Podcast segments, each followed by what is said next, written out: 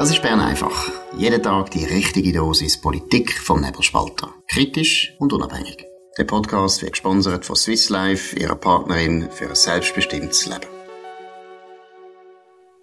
Das ist Bern einfach vom 3. August, da direkt aus der Nebelspalter Redaktion. Am Mikrofon ist der Stefan Milius und mein Name ist Gami Lotte. Wir reden wie immer über die wichtigsten Themen vom Tag und heute geht es um einen Bundesgerichtsentscheid zu der Impfung, Asylsuchende in Wolfisberg und Anklage von Donald Trump. Und wir starten gerade mit einem neuen Bundesgerichtsentscheid. Und zwar geht es darum, eine Mutter hat sich bis vor Bundesgericht gewehrt, dagegen, dass ihr Kind nicht geimpft wird. Und man muss sich das vorstellen, dem Rechtsstreit geht eigentlich eine lange Vorgeschichte voraus. Das Kind, das lebt bei Pflegeeltern, die Mutter besucht das Kind zweimal pro Woche für zwei Stunden. Weil aber das Kind trotzdem in der elterlichen Sorge unterstellt ist, kann die Mutter über die Impfung entscheiden. Doch gegen die Impfungen, wo sie ist, ist eben Masern, Mumps, Röteln und Kinderlähmungen, gegen die wehrt sie sich und auf das aber hat sich KESP eingeschaltet. Und sie hat gemeint, KESP hat dann gefunden, ja, das Kindwohl sei gefördert. Und jetzt hat das Bundesgericht entschieden, das Kind muss man gemäß Impfplan vom BAG impfen. Jetzt, Stefan, wie beurteilst du das Urteil? Ja, Impfungen sind ja ein Minenfeld als Thema seit Covid-19 spätestens. Da ist man ja ein allgemeiner Impfgegner gewesen, wenn man bei dieser Impfung etwas auszusetzen kann. Das haben wir alle immer schon gehört. Ich selber lange zu Appenzell-Innerrhoden gewohnt, wo Impfungen sehr kritisch gesehen werden und Impfpartys, äh, nicht Impfpartys, Masernpartys gefeiert werden. Also wenn das mhm. Kind Masern hat, dann hat man die eigenen Kinder auch noch gebracht, damit sie es möglichst auch überkommen. Äh, das ist eine wahnsinnig persönliche Haltungsfrage. Die ganze Impfgeschichte, wie ich persönlich dazu stehe, spielt gar keine Rolle. Der Punkt ist einfach der, dass man da ein Bundesgericht hat, wo definiert, was ist eine Gefährdung vom Kindeswohl und was nicht. Und wenn man das weiterdenkt, was ist das Nächste, jetzt unabhängig davon, immer Masern etc. Impfung für sinnvoll halten oder nicht, aber was ist der nächste Schritt? Seit das Bundesgericht irgendwann, ein Kind muss jeden Tag zwei Stunden voraus, sonst ist das Kind wohl gefördert, oder es muss vier Gespendli haben, sonst ist das Kind wohl gefördert. Es ist einfach ein heikler Grad in so einer persönlichen Entscheidung darüber, was braucht das Kind, was nicht, wenn es Gericht sich drin mischt. Es geht ja nicht darum, dass man das Kind irgendwie mit äh, 15 geladenen Waffen irgendwo in den Wald geschickt hat, sondern es geht um Impfung, die nicht gemacht werden. Und da ist schon ziemlich, da lässt das Bundesgericht schon ziemlich auf den raus, dass sie sagt, das ist eine aktive Gefährdung vom Kindeswohl, wenn man auf die Impfung verzichtet. Es ist ja nicht so, dass sämtliche gegen die Sachen nicht geimpfte Kinder dahin gerafft würden. Das ist für mich problematisch in Bezug auf die Eigenverantwortung, auf die Selbstverantwortung einfach. Für mich haben dort wie zwei Faktoren noch eine Rolle gespielt. Ich habe, ich habe Artikel dazu gelesen, äh, das Urteil ist, glaube ich, noch nicht publiziert worden. Ich habe es auf jeden Fall nicht gefunden. Und das eine ist natürlich schon, was die Situation für mich schwierig macht. Die Mutter hat pro Woche halt nur vier Stunden Kontakt mit ihrem Kind. Und die Frage ist daher ja eben, an was liegt das und vielleicht auch, wie realistisch ist es, dass die Mutter in Zukunft auch wieder vollständig kann für ihr Kind sorgen. Wenn sie aber tatsächlich wirklich nur die vier Stunden in der Woche hat, frage ich mich, wie kann es denn sein, dass KESP sozusagen eine wichtigere Rolle spielt, als zum Beispiel die Pflegeeltern? Müssen wir nicht darüber diskutieren, dass, dass die Pflegeeltern das entscheiden? Und der zweite Faktor ist, wenn man ein bisschen hineinschaut, die Mutter hat keine Argumentation gehabt, wieso man das Kind nicht soll impfen soll. Und sie sagt zwar richtig, eben in der Schweiz, es gäbe kein Impfobligatorium und das sagt dann auch das Bundesgericht, aber wenn die Mutter natürlich schon den Schritt macht und vor Gericht geht, müsste meiner Meinung nach auch begründen können wieso sie das Kind nicht impfen will, weil es ist ja nicht ich, ich sehe den Punkt mit dem persönlichen Entscheid, aber da geht es ja nicht um sie als Person, sondern es geht um einen anderen Mensch. Und da hätte ich schon gesagt, du brauchst eine klare Argumentation, wieso auch dein persönlicher Entscheid auch eben für das Kind sollte gelten. Und für mich müsste die Argumentation auch umso stärker sein, weil das Kind ist gegen andere Sachen. Das ist, ist auch gestanden, das Kind ist bereits gegen Diphtherie, Starkrampf und Kühlkosten geimpft worden. Und da muss ich sagen, hätte man müssen stärker können argumentieren wieso das nicht so ist. Aber Stefan, ich kann mir vorstellen, du stimmst mir da nicht zu. Mal der Fall ist eben problematisch. Es ist ja nicht ein klassischer Vater-Mutter-Kind-Fall, sondern es hat eben, wie gesagt, die Pflegeeltern, das Kind hat nicht sehr viel Kontakt zur Mutter. Viel spannender äh, oder viel dramatischer wäre es gewesen, wenn das Bundesgericht grundsätzlich bei einer, ich sage jetzt mal ganz pauschal, intakte Familie so geurteilt mhm. hätte, dann müsste man, dann kommt meine Geschichte von der Eigenverantwortung, glaube ich, wirklich ziemlich zum Tragen. Da hingegen spielt die Mutter offenbar im Leben von dem Kind nicht mehr so grosse Rolle und dass durch das gewisse Sachen verlustig gehen, das kann ich absolut anschauen. Darum ist eben der Fall auch gar nicht so geeignet, um jetzt im Bundesgericht wirklich einen, einen Strick zu drehen. Spannend wird es dann, wenn es das in einem anderen Fall mal machen würde. Und wir haben ja Fälle gehabt, die Eltern wissen vielleicht noch, die ganze Sache mit der neuen Medizin, das Mädchen in Österreich vor vielen Jahren, wo unter Krebs gelitten hat, die Eltern haben eine Chemotherapie verweigert, sind mit dem Kind geflüchtet ins Ausland, das Kind wäre fast gestorben. Ich meine, da haben wir es mit einer aktiven Gefährdung von der Gesundheit zu, weil die Behandlung einfach sehr, sehr mhm. dringend war. Und die haben Schulmedizin abgelehnt und da, glaube ich, wird wirklich das Kind wohl massiv gefährdet. Ob es beim Verzicht auf eine präventive Geschichte in eine Impfung gleich ist, das ist eine Beurteilungssache. Das Bundesgericht hat das jetzt so beurteilt. Ich hoffe einfach nicht, dass es der Vorläufer ist, dass es dann eben einen schleichenden Impfzwang zumindest bei Minderjährigen gibt, weil das Bundesgericht eben das grundsätzlich so sieht. Das ist eben wahrscheinlich die, die spannendste Frage an dem Ganzen, oder? Wird das Urteil eigentlich dazu dienen, wenn es eben andere Fälle gibt, wie du jetzt sagst, eben in einer intakten Familie, oder, wo zum Beispiel auch Streit ist zwischen Mutter und Vater. Ich meine, die Konstellation kann es auch geben, dass man sich als Eltern uneinig ist, dass man das, das Urteil sozusagen anzieht und dann sagt, hey, Cash, wir einschalten, da wird Cash auch aktiv und eben es endet dann mit einem Gerichtsverfahren. Oder eben, dass man in dem Sinn so weit geht, eben, es geht ja um die, die Empfehlungen vom BAG und da gibt es ja gerade eben die Impfung, die wir jetzt angesprochen haben, das ist jetzt ein Klassiker, das ist jetzt nicht etwas Neues gewesen wie Corona-Impfungen, dass man natürlich Gefahr hat, dass wenn das BAG die Sachen ausdehnt, oder, dass das dann natürlich auch darunter fällt. Und tragisch ist auch, dass bei so Geschichten bei mir immer die Alarmglocke schellen, wenn irgendwo Crisp steht. Ich komme jeden Tag ein halbes Dutzend Mails über von Leuten, die sagen, schreiben Sie bitte mal über das und das, Crisp hat das gemacht, Crisp hat das gemacht. Ich kann nicht jeden Fall einzeln prüfen, aber irgendwo steckt da der Wurm drin in dieser mhm. Geschichte, in dieser Art und Weise, wie wir das geregelt haben mit der Crisp. Und ich glaube, wir kommen nicht drum zum früher oder später ganz grundsätzlich mal über die Kinder- und Erwachsenenschutzbehörde nachzudenken. Ja, leider hat es zudem ja äh, oder nicht leider, es hat eine Initiative ja gegeben, die aber leider ja nicht stand ist, wo ja eben der KESP hat weniger Macht geben aber politisch ist leider nicht mehr unterwegs. Aber wie du sagst, es gibt immer wieder Fälle, wo KESP eine Rolle gespielt hat, wo man müsste nachgehen.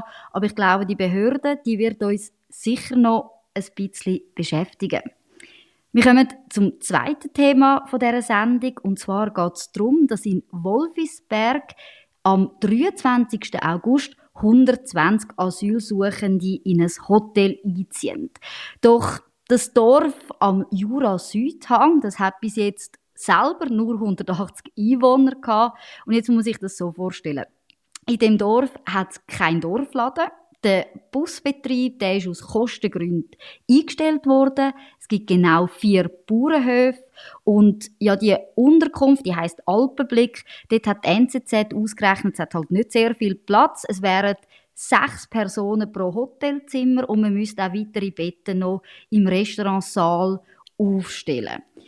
Stefan, wie schätzt du die Situation ein? Wie kommt das raus?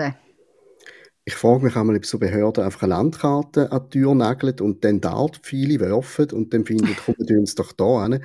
Das ist einfach völlig egal, wie man in die Migrationsfrage eingestellt ist oder nicht. Das ist einfach nicht gesunder Menschenverstand. Das ist ein Missverhältnis von der Anzahl der Bevölkerung her. Auch wenn es jetzt halt nicht zufällig leerstehendes Hotel hat, das ist ja schön, aber es ist einfach nicht sinnvoll, vor allem auch wegen dem Mangel an irgendwelchen Aktivitäten, am Wecker, an irgendetwas ich will überhaupt nicht über das Dörfli Wolfsberg richten, ich bin noch nie dort gewesen, aber ich könnte mir vorstellen, wenn du mich dort in ein Hotel tust und ich habe keinen Laden und keinen Bus und nichts, ich würde, glaube auch wahnsinnig werden. Und es ist einfach ganz, ganz schlecht und der Nährboden für Probleme, wenn du Leute irgendwo an Hintern von der Welt tust, wo es überhaupt keine Möglichkeit haben, um sich zu vertun, zusammen mit Leuten, die dann noch numerisch irgendwo in der Unterzahl sind, äh, das ist ein Konfliktherd, der da angezüchtet wird. Und das wissen die Leute doch. Und dann muss man sich fragen, machen sie es schon fast extra oder äh, überlegen es einfach nicht? Ja, extra ist, ist wirklich die Frage. Und so wie es abgelaufen ist, es ist natürlich so, der Kanton muss die Asylsuchenden verteilen und tut das dann der Gemeinde eigentlich mit einer Zahl sozusagen in Auftrag geben. Und in dem Fall ist es wirklich so gewesen, dass der Kanton das hat wollen und auf die Gemeinde zugekommen ist und dann ist wirklich gerade per Zufall anscheinend das Hotel zum Verkauf gestanden, dass man das hat können äh, sozusagen zur Verfügung stellen für die Asylsuchenden. Und im Dorf, logischerweise, hat das natürlich für Diskussion gesorgt. Es hat auch eine Petition gegeben, die eigentlich gefordert hat, dass man die Leute an einem anderen Ort unterbringt oder auf jeden Fall, dass die Zahl natürlich viel kleiner ist.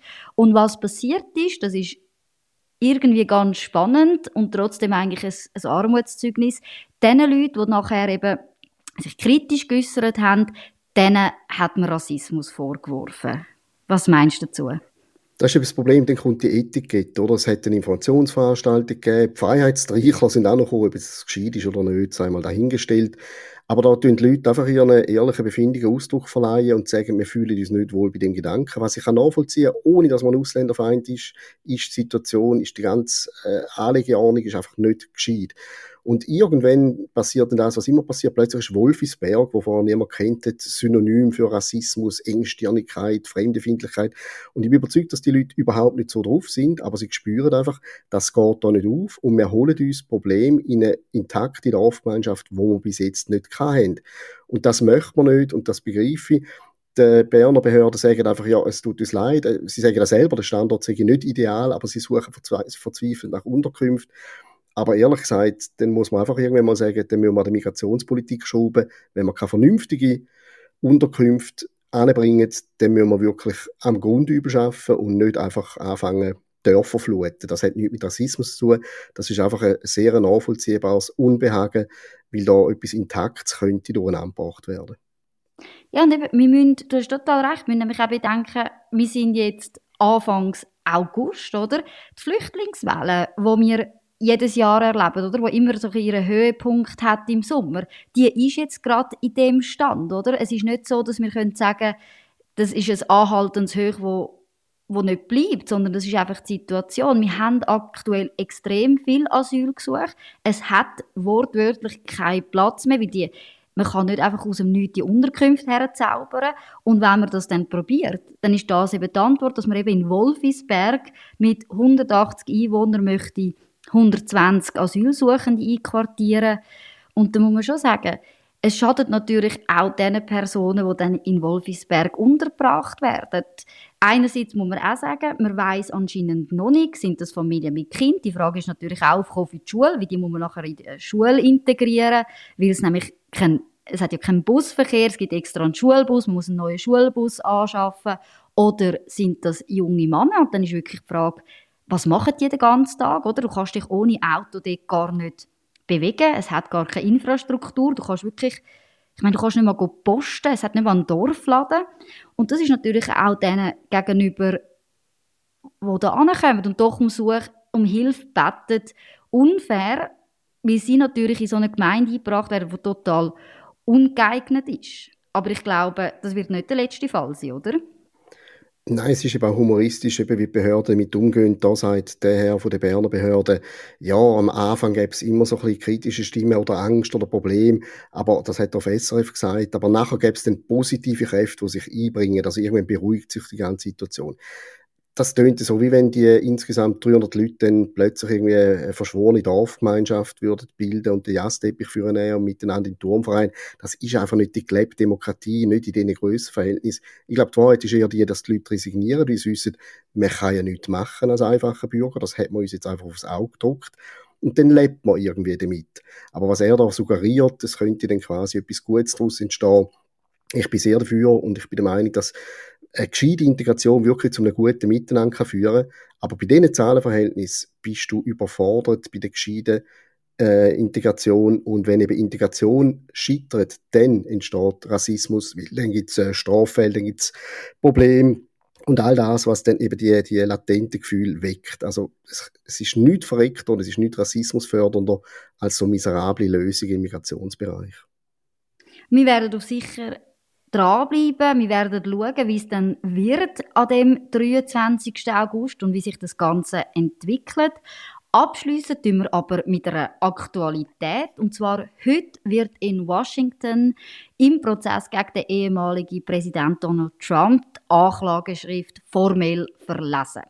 Jetzt, was wird ihm vorgeworfen? Ja, der Donald Trump hätte wieder besserem Wissen falsche Behauptungen über die Wahl verbreitet und dazu auch Personen aus dem Justizministerium instrumentalisiert.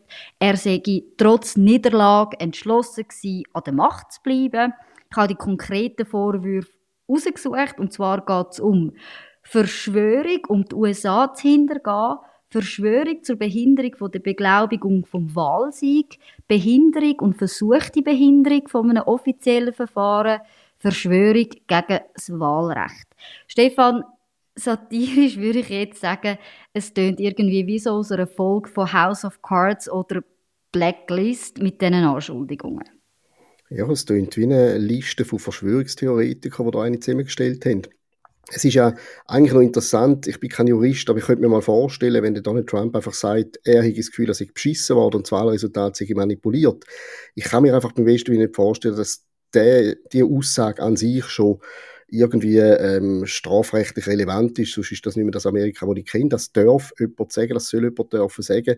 Was sie aber daraus schustert, ist ja quasi, er hat mit diesen Aussagen die Leute angestachelt, äh, quasi den Mob motiviert, um dann eben äh, loszustürmen. Und das dunkelt mir noch relativ schwierig zu beweisen. Also alles, was nachher passiert ist, ist er wirklich an dem Schuld? Hat er das losgelöst mit seinen Aussagen? Hat er die Menge angestachelt oder nicht? Letztlich sind das Leute gewesen, die aus eigenen Stücken dann äh, dorthin gelaufen sind, in die Gebäude eingedrungen sind etc. Das dunkelt mir noch interessant und es ist natürlich wahnsinnig politisch. Es soll mir niemand sagen, das sei jetzt eine rein juristische Debatte. Das kann man gar nicht. Bei Donald Trump kann man keine juristische Debatte führen, ohne dass man irgendwelche politische Regungen hat. Darum dürfte das sehr interessant werden, was da rauskommt. Der Donald Trump hat sich selber über seine Plattform True Social bei seinen Anhängern hat er sich bedankt. Er hätte selber noch nie so viel Unterstützung erlebt und für ihn zeige die Anklage der Welt endlich die korrupten Zustände, Schmach und Scheitern der USA in den vergangenen Jahren auf. Und jetzt ist vor allem die Frage, was hat das für einen Einfluss auf seinen Wahlkampf?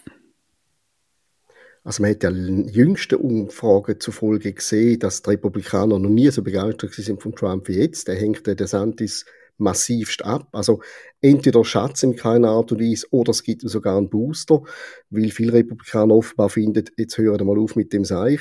Es kann immer in beide Seiten ausschlagen, aber Trump scheint es im Moment nicht äh, geschadet zu haben. Und es gibt wahrscheinlich auch viele Amerikaner, die sich zumindest instinktiv irgendwo fragen, okay, mag sein, dass da etwas falsch gelaufen ist, aber hat nicht der Biden eigentlich eine ganze Latte von Zügen, wo man näher müsste untersuchen, aber es wird unterbunden von allen möglichen Behörden und Geheimdiensten. Also die Ungleichbehandlung, die wird wahrscheinlich auch bei vielen Leuten zumindest unbewusst ein bisschen einfahren. Also ich glaube, der Trump, so wie er gebaut ist, mit seinem Vorwurf schon, den er hat, dem kann das eigentlich gar nicht so schaden, weil man hat ja noch nie das Gefühl gehabt, er sei jetzt irgendwie ja, wie soll ich das sagen? Ganz super und ohne Tadel. Und darum äh, ist das eigentlich einfach eine weitere Anekdote in seinem Leben und politisch scheint es im Moment äh, nichts zu machen. Wir bleiben auf jeden Fall dran. Wir werden heute Abend am 10 Schweizer Zeit und werden natürlich weiter darüber diskutieren, was in dieser Geschichte passiert. Und bevor die Sendung zu Ende ist, ist es eigentlich so, liebe Zuhörer, jetzt sind Sie am Zug, weil am Montag, am 7. August, feiern wir die 600. Folge von Bern einfach. Und die Sendung vom Montag, die steht ganz im Sinn der Zuhörer und es geht darum, Sie haben die Möglichkeit, Ihre Fragen für die Sendung einzuschicken. Der Markus Somm und der Dominik Feusi werden die direkt in der Sendung beantworten. Dazu können Sie uns einfach ein Mail schreiben, und zwar mir. Ich darf das Ganze ein bisschen bündeln für die zwei Herren, und zwar an gami.lote.nebelspalter.ch. Wir tun auch in der Shownote die E-Mail-Adresse nochmal verlinken. Oder direkt über den Instagram-Kanal vom Nebelspalter. Schlönt Sie also in die Tasten, schicken Sie euch Sprachnachrichten und bitte bringen Sie die zwei Herren mal in dieser Sendung ein bisschen ins Schwitzen mit ihren Fragen. Ebenfalls wird am Montag für unsere lieben Abonnenten und auch für die, die es noch werden wollen, eine exklusive Aktion lanciert. Also unbedingt am Montag bei Bern einfach einschalten. Das war es mit Bern einfach vom 3. August. Morgen um 6 Uhr am Morgen bekommen Sie vom Nebelspalter gerade noch mehr Podcast-Spass mit der neuen Folge Nebelspalterinnen.